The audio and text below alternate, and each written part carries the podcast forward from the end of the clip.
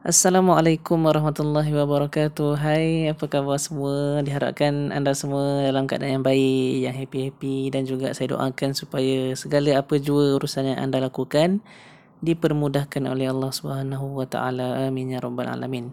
Insya-Allah kali ini saya akan berkongsi sebuah cerita tentang Khalifah Al-Mansur dengan pegawai diraja ataupun pegawai dia lah. Okey, Khalifah Al-Mansur ni seorang khalifah, seorang raja dan dia ada pegawai yang telah melakukan kezaliman ataupun problem dekat rakyat jelata. Jadi uh, kisah ini direkodkan ataupun diriwayatkan oleh uh, Al-Maqarri dalam kitabnya yang bertajuk Nafutib. Jadi um, pada satu hari uh, rakyat Khalifah Al-Mansur ni datang jumpa Khalifah Al-Mansur untuk mengadukan problem ataupun uh, dia nak buat confession lah dekat khalifah. Dulu rakyat uh, boleh datang directly jumpa dengan khalifah untuk mengadukan masalah dia lah kalau dia ada tak puas hati dengan uh, pegawai diraja ataupun pegawai khalifah ni especially uh, orang-orang yang terdekat dengan khalifah lah kan. So rakyat boleh uh, adukan terus uh, apa masalah yang dia dia orang hadapi. So satu hari seorang lelaki datang bertemu dengan Khalifah Al-Mansur Kemudian dia mengatakan wahai Khalifah Al-Mansur yang sang uh, wahai Khalifah Al-Mansur yang selalu membela kebenaran. Sesungguhnya hamba ini telah dizalimi oleh pegawai kanan tuan. Kemudian uh, lepas dia lelaki tu cakap macam tu, dia pun tunjuklah uh, pegawai yang mana satu. Kan? Biasanya kalau waktu uh, perjumpaan rakyat ni ada pegawai-pegawai raja akan duduk ataupun akan berdirilah dekat uh, dewan besar tu. So dia pun tunjuk ah yang tu. Yang tu Mamat tu kan. Ha. Mamat tu yang buat hal dengan aku kan. Contohnya pasal tu. Kemudian uh, selepas dia tunjuk pegawai di raja tu, uh, terkejutlah Khalifah Al-Mansur sebab uh, pegawai yang dia tunjuk tu ialah orang besar. Orang katakan um, orang kepercayaan Khalifah Al-Mansur. Okay. Nama dia Abdul Rahman bin Futais As-Sa'labi. Abdul Rahman ni uh, di sisi Khalifah Al-Mansur seorang yang dipercayai, seorang yang berwibawa dan juga seorang yang hebat lah. Okay. Kiranya orang kanan uh, Perdana Menteri lah macam tu lebih kurang. So, um, Khalifah pun macam uh, at first tak percaya. Takkanlah kan? Takkanlah uh, Abdul Rahman yang terkenal sebagai seorang yang berwibawa, berwibawa ni buat hal dengan rakyat kan? So dia pun tanya dekat rakyat apa yang telah uh, Abdul Rahman ni buat. Kemudian uh, rakyat tu pun lelaki tu pun uh, kata sesungguhnya saya hamba telah uh, melakukan satu projek dengan dia. Satu kerjasama. Tetapi uh, di tengah-tengah projek tu dia cancel.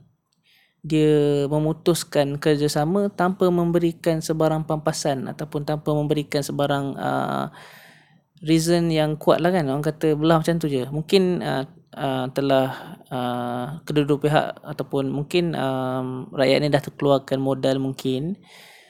So um, bila tengah jalan tak tahu apa sebabnya tak disebutkan dalam kitab ni. Um, Abdul Rahman ni dia cancelkan kerjasama tu sampai menyebabkan kerugian kepada rakyat ni.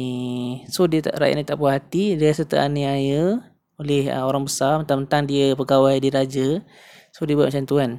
Kemudian uh, rakyat tu teruskan lagi. Uh, aduan dia dia kata sesungguhnya hamba telah mengajak dia untuk menyelesaikan masalah ini di muka pengadilan di mahkamah lah di hadapan qadi pada zaman tu. Tapi Abdul Rahman ni reject. Dia tak nak pergi jumpa qadi. Dia tak nak orang kata uh, selesaikan masalah tu di muka pengadilan secara adil lah kan dia tak nak bahaskan benda tu di muka pengadilan. So um, kesianlah rakyat ni. So dia tak dia kan rakyat biasa. So suara dia tak didengari. And then Abdul Rahman tu pula orang besar. So macam orang kata macam kita zaman sekarang lah kan bila rakyat biasa ada kes dengan orang besar atau lagi orang tu ada jawatan dalam uh, tak kisah dalam mana syarikat ke anak datuk ke anak menteri ke menteri ke sendiri kan. So basically rakyat biasa ni akan uh, orang kata suara dia tak didengari. Lepas tu bila ajak pergi apa muka pengadilan pun susah kan. So dia directly adukan masalah dia ni dekat Khalifah Al-Mansur. So bila Khalifah Al-Mansur dengar macam tu, marahlah Khalifah Al-Mansur dengan kemarahan yang sangat uh, luar biasa sekali sebab dia sangat uh, percaya ataupun dia sangat um, hormat dengan Abdul Rahman. Abdul Rahman ni orang yang berwibawa dalam kalangan uh, pegawai-pegawai kerajaan. Jadi uh, selepas tu selepas um, rakyat tu confess mengadukan masalah dia Khalifah Al-Mansur pun berkata betapa zalimnya apa yang telah engkau lakukan wahai Abdul Rahman kami kami semua iaitu pegawai-pegawai uh, raja tidak menyangka bahawa orang uh, As-Sa'labi ni uh, bangsa Slavia ni ada karakter yang macam tu. Sedangkan kami semua menganggap engkau ni Abdul Rahman dalam kalangan orang-orang yang yang berwibawa orang-orang yang baik. Tak sangkalah engkau macam ni lebih kurang macam tu. Kemudian um,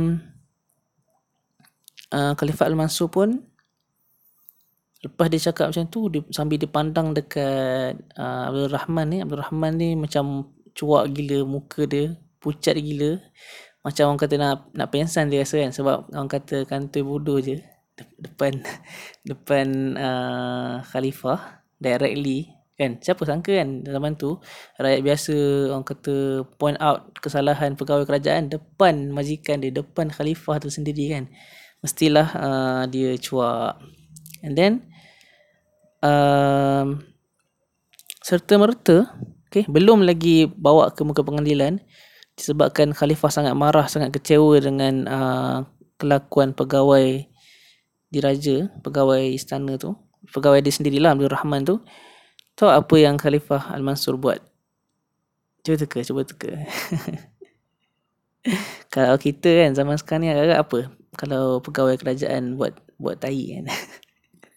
Buat masalah dengan rakyat jelata kan directly kan anai orang contohnya susah kan tapi Khalifah Al-Mansur dia perintahkan uh, pada pegawai supaya uh, rampas semua kelengkapan diraja yang telah diberikan kepada Abdul Rahman bin Futais ni. So uh, termasuklah baju apa baju besi dia.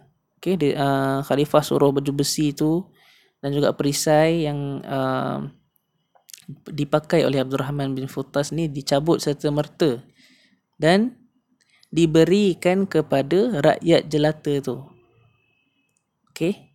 Baju besi, perisai dan segala apa kelengkapan istana yang dimiliki oleh Abdul Rahman bin Futais tadi tu cabut sekarang kau bagi dekat rakyat ni tadi. So, rakyat ah, maksudnya apa? Maksudnya rakyat tu rakyat tu tadi out of nowhere tanpa dia sangka, tanpa dia duga dilantik menjadi pegawai diraja. Okey disebabkan uh, dia teraniaya tu um, Abdul Rahman bin Futais tadi dibuang kerja. Kemudian position yang kosong tu digantikan oleh rakyat biasa tu tadi. Ya Allah hai. rakyat biasa yang orang kata yalah kan kita tak expect pun uh, sampai macam tu sekali. Orang kata dia just mungkin dia cuma mengharapkan orang kata pengadilan ataupun pampasan sedikit pampasan daripada pihak istana kan daripada khalifah. Tapi rupanya khalifah Al-Mansur bagi lebih daripada itu okey? Um, akhirnya khalifah uh, Al-Mansur perintahkan supaya Abdul Rahman bin Futas ini ditangkap dan dibawa ke muka pengadilan untuk dibicarakan. Ha nampak? Dia bukan setakat uh, kena bicara malah uh, khalifah sendiri buang dia kerja. So dia dia sendiri uh, nasib dia bertukar dengan uh, rakyat jelata tadi. Rakyat jelata tu diangkat menjadi pegawai diraja. Sedangkan Abdul Rahman bin Futais yang asalnya pegawai diraja dihinakan ataupun uh, dijatuhkan uh, uh, martabat dia menjadi rakyat jelata yang biasa. Lah jadi rakyat jelata. Lepas tu kena dakwa pula kan. Kalau kena dakwa uh, terpulanglah kepada qadi So um, Qadi mungkin akan memutuskan hukuman penjara ke ataupun denda dan sebagainya. So orang kata nasib malang uh, Abdul Rahman bin Futah ni bertimpa-timpa lah. So kat sini um, ada banyak pelajaran yang kita boleh ambil antaranya um, kalau kita jadi pegawai besar kita jadi orang kaya ataupun kita ada um, kedudukan yang tinggi jangan kita sewenang-wenangnya uh, menganiaya orang yang lebih rendah daripada kita. Okey mungkin mungkin mungkin kita boleh lepas sekarang kan? Ataupun untuk uh, beberapa tempoh waktu beberapa tahun kan? Tapi Tuhan tu maha adil Tuhan tu maha mengetahui setiap kejahatan yang kita buat dekat orang tu tak akan pernah terpadam ataupun tak akan pernah dilupakan oleh Tuhan. Okay. So, one fine day, lambat laun, penganiayaan yang kita buat ke orang tu akan terkena balik kat kita. Okay. Tuhan tu maha adil dan Tuhan tak pernah melupakan hamba-hambanya yang teraniaya. Okay. Doa orang yang teraniaya ni sangat makbul, sangat dekat dengan Tuhan dan sangat mustajab. So, kita tak tahu kan um, bila kita aniaya orang dan apa saja bentuk penganiayaan kita tak tahu macam mana Tuhan tu akan balas kan. Macam kisah tadi kan Abdul Rahman bin Futais ni daripada jadi orang yang sangat dekat dengan khalifah uh, pegawai di raja akhirnya jadi orang biasa yang mungkin dia sendiri tak pernah terduga pun dia akan uh, dapat nasib yang macam ni. Kan uh, hilang kerja hilang kepercayaan khalifah bahkan kena hukuman lagi kan daripada qadi. So beringat-ingatlah bila kita ke atas ni jangan kita orang kata buat sesuka hati. Bila, bila, bila kita ada influence, bila kita ada kelebihan dari sudut harta ataupun kedudukan, gunakan benda tu ke jalan yang baik, ke jalan yang elok kan. Jangan sesekali aniaya orang kan. Kalau tak nak buat baik dekat orang, tak apa. It's okay. It's much better daripada kita buat jahat kat orang. Okay. Um, and then bila uh, pelajaran yang kedua bila kita ada um, kedudukan yang tinggi macam khalifah ataupun kita ada um, kita bos kan kita pemimpin ataupun kita bos dalam satu organisasi so kita selaku ketua kena bersikap adil. Kita tak kita tak boleh bias. Kalau orang mengadukan um, masalah dan orang tu orang luar Sedangkan yang buat masalah tu orang dalam circle kita, dalam organisasi kita, company kita, kita kena berlaku adil. Walaupun dia di pihak kita. Okay? Sebab uh, keadilan tu dia tak mengenali um, siapa siapa uh, siapa yang apa keadilan tu macam nak cakap eh keadilan ni dia tak kenal kau kaum kerabat ke ataupun anak beranak ke orang yang kita sayang ke. Adil is adil. Tak kira lah siapa yang uh, melakukannya. Siapa yang terlibat okay? kalau yang keadilan tu ataupun kebenaran tu berada di pihak luar kita kena benarkan dia.